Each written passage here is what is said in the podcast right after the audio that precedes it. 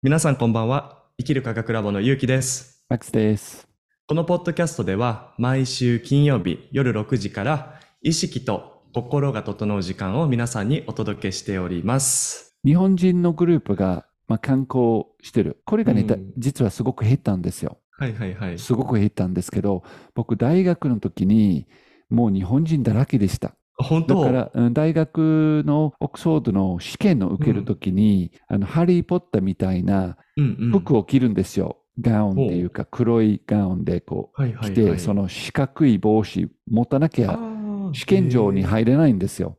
そうなの？そうなんです。そういう服を全部ビシッとね、靴の色まで全部完璧に服決まってないと、うん。ここもね、あの、蝶々のネクタイね、ボウタイ、うんうんそれが白くないとダメなんですよ。え？ーそうなの？ね全部ね、決まってるんですけど、その服を着たままに自分の寮からその試験場まで歩くときに、もうみんな日本人一緒に写真撮りたいっていう感じが、はい、よくありましたね。で、その日本人観光客に囲まれながら、みんなやっぱりピースサイン出してるのを、その時、その時日本に住んでなかったから不思議がってたんだけど、これね。まあうんあったんで、あったわけですよ。あの、今だと中国人のグループに変わったんです。日本人の観光グループがあまり来ないんですけど、やっぱり、ね、何が違うかって、まず音が違うんです。つまうり、ん日本人のグループがいても、大きい音はないわけですよ。結構な人数いても、うん小さい音で会話する。うん同じ人数の中国のグループがいると、大騒ぎっていうか、やっぱ大きい音を出すというのが中国の文化の一つだと思いますね。声はうん。うん、声は大きいし、もう普通に会話してるのになんかこう大喧嘩してるような声の 声の出し方しませんか、それはするするする。うん。うん。なんだけど、よく顔を見ると全然怒ってない。普通に。楽しく会話してるんだけど、すごい声が大きい、大きいわけです。そうやね。あれはなんかどうやらね、集合の中で自分のものを言えないと埋もれてしまうから大きくするっていう文化がついたんですって。うん、なるほど。うんはい、はい。うんやっぱ人口が多いしね。やっぱり文文化の背景があるんですね。そうですうね。んまあまあまあ、でもまあそういうことでもね、あの僕は僕であの、そういった文化を知らなかったから、行った時はもうびっくりしたし、お店に行ってもいらっしゃいませとありがとうございましたはないですから。そうですね。はい。うんはいそうなんです。まあ、それが、それこそ日本の文化の、日本に来てすぐフォールインラブしたのはそういうとこですね。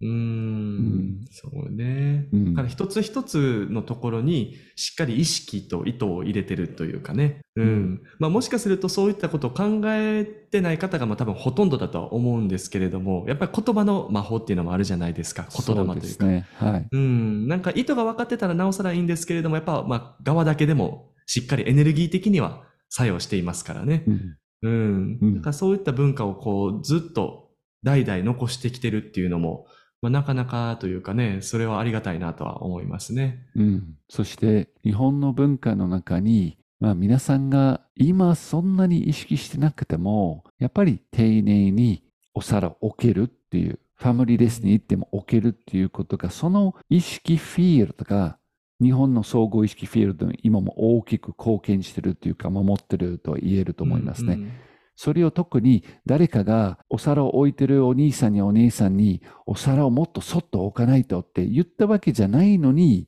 うん。もう遺伝の中に入ってるわけですよ、その情報。そうね。大きい音を出さんと置くっていうことが、やっぱり代々の恵みですよね。いや、本当に本当に。で、なんか最近、ふとした時に、とあるあの、インスタグラムでね、面白い投稿を見たんですよ。うんで、これはもうまさに、集合無意識のフィールドを物語ってるなっていう投稿だったんですね。で、うんそれ何やったかっていうと、本当にね、赤ちゃんの、えっと、ビーバーを、こう、お母さんが亡くなってしまったから、引き取って育ててますっていう方の、まあ、成長動画なんですよ。うんで、で、その成長してもう大人になった投稿だったんですけれども、その赤ちゃんのビーバーが、どこ、誰からも教えてもらってないのに、家の廊下に川をせき止めるダムを作り出すんですよ。人形とか持ってきて。でもそのビーバーは、のだって生まれてすぐにお母さん死んでるから、そのうんことも一回も見てないし、ノウハウも知らない知らないわけですよ。はい。でもどっからともなく、そのダムを作るというこの習性、しかも川が流れてないわけですから、えうん。流れてないけどそれをするという。目的は分かってないけどそれを行動に移すという。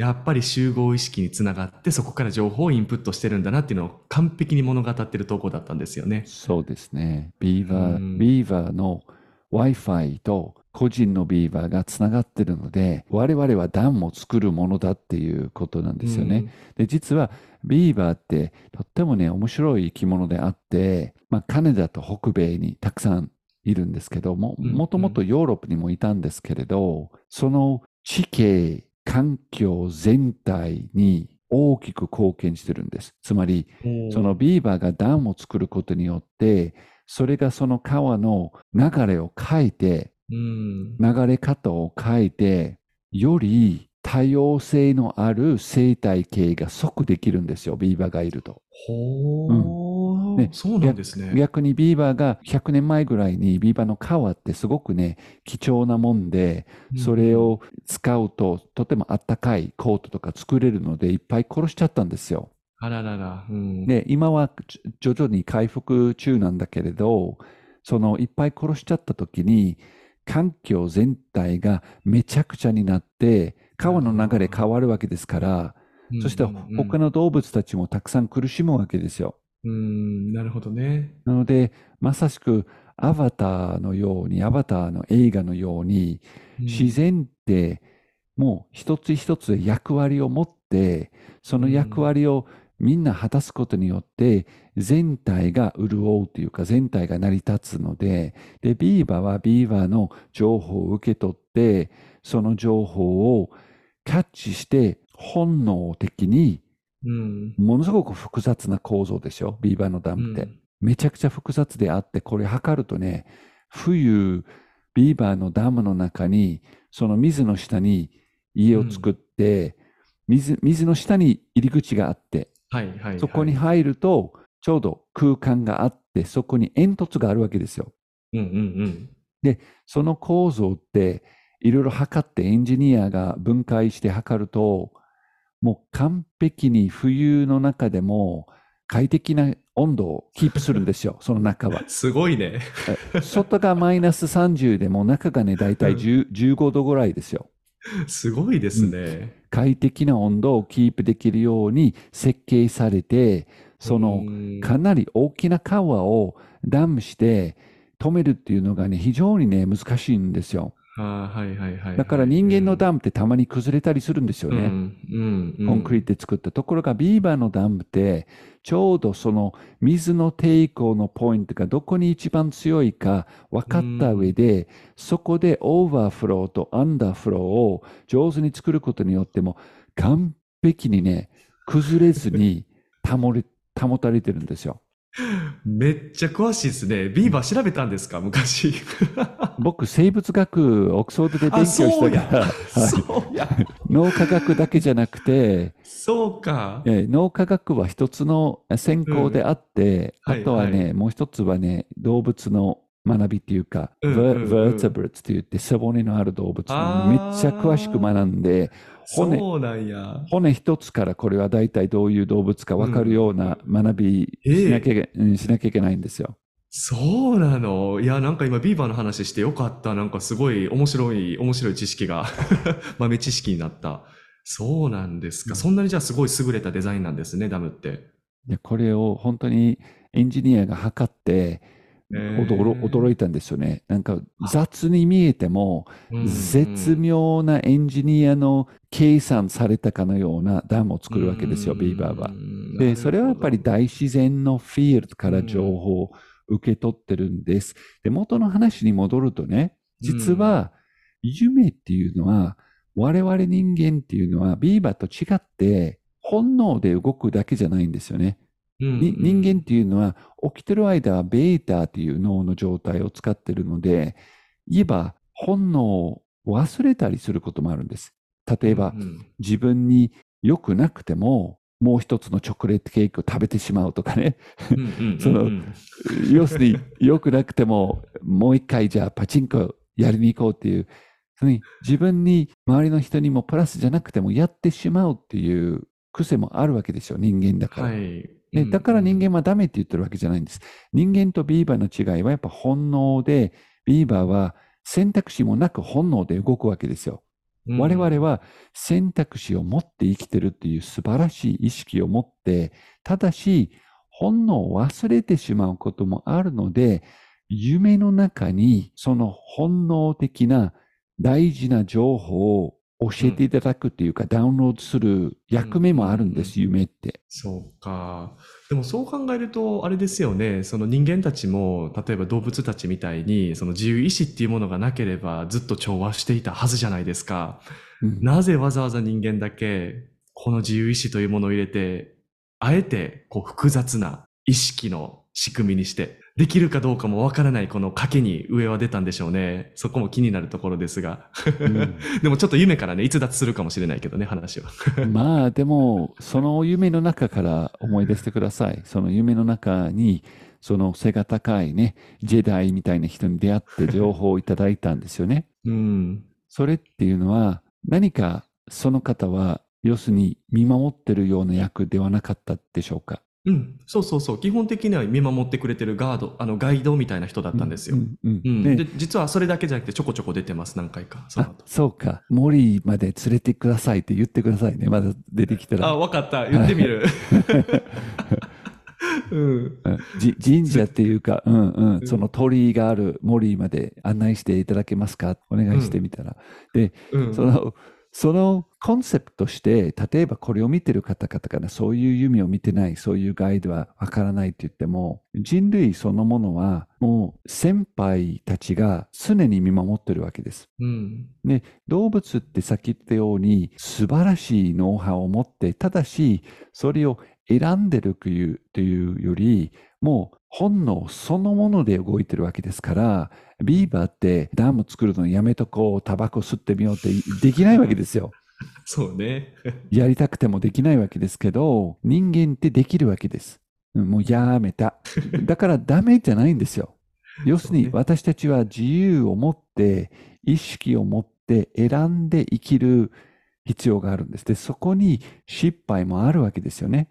お互いに気に入らないことを言ったら、お前は死ねえ爆弾を落とすというようなこともう、ん、だっていっぱいやってきたもんです。私たちはただし、そのステージを通過して、必ずし、次のステージ、言えば調和、バランうス。ん僕だけが得するが面白くない。みんなが一緒に潤う。みんなが一緒に進化する。みんなが一緒に進んでいくっていうところまで、人間の意識は必ず進化するっていうのは、それをすでにこなしてる先輩たちが見守ってるわけです。誘導、誘導してるんです、言えば。はいはいはい。でうんうんその中に、えー僕は安心感を持って生きてるんですけれど、まあやっぱりアップダウンもあって、人類全体が、個人もアップダウンもあって、人類全体がアップダウンもあって、今だって戦争があるわけですからね、地球の中に。でもうんそれを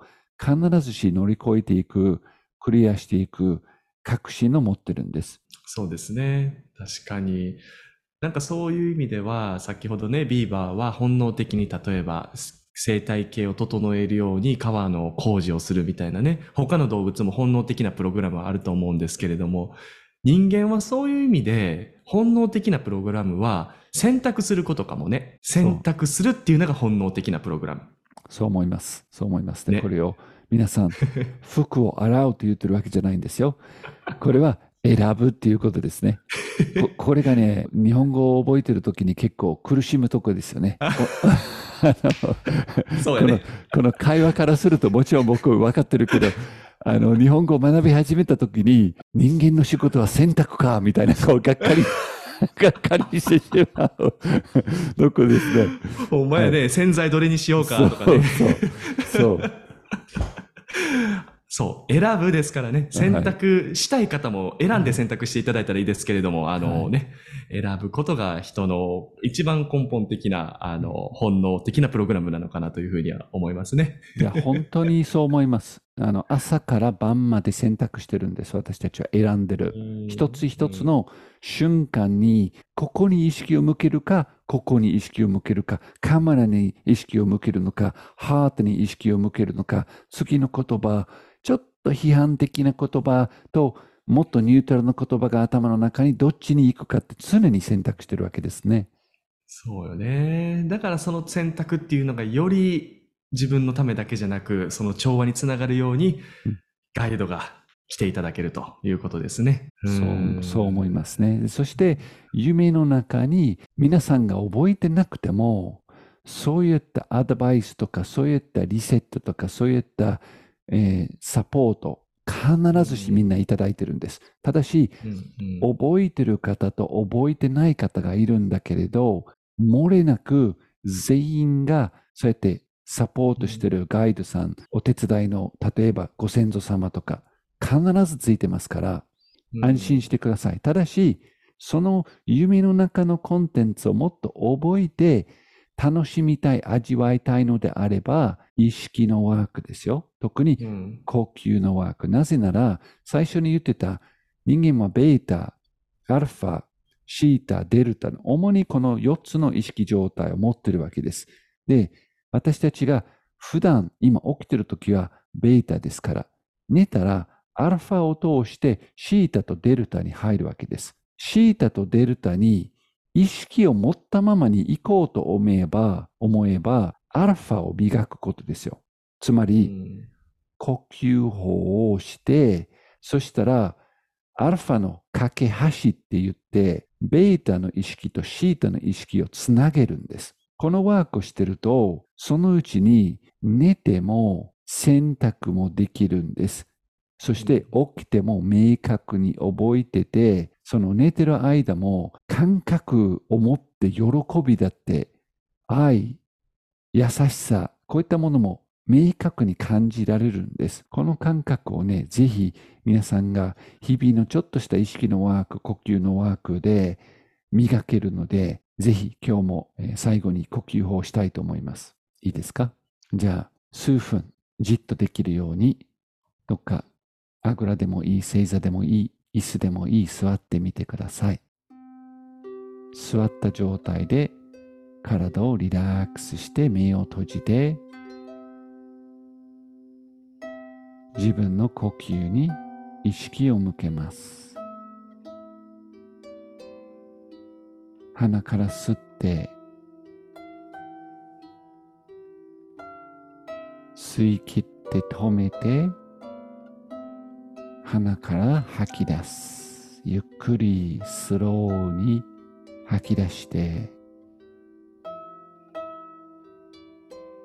もう一回 すすません。カットします。もう一回吸って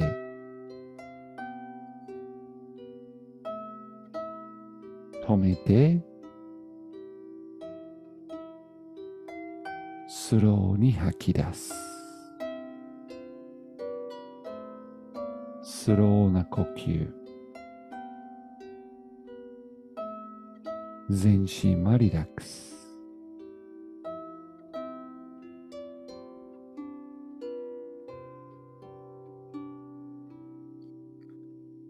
一つ一つの呼吸を受け入れて肺の奥に肋骨の奥に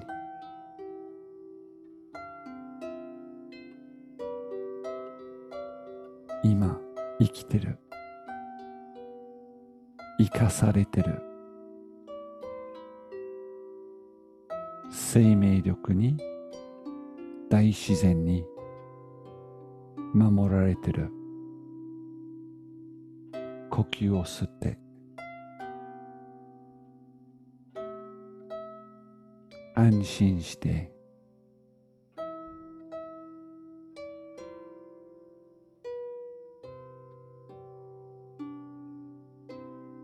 今目の前の瞬間味わうだけ。この瞬間に欠けてるものはない。パーフェクトです。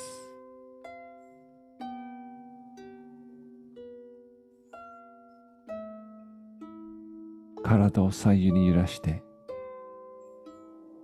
準備ができたら目を開けましょう。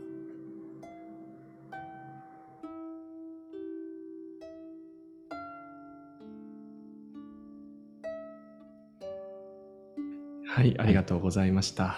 うんはあさて今日は夢の話から宇宙までちょっとね、吹っ飛んでいきましたけれども、なかなかでも面白いですよね。この夢という世界。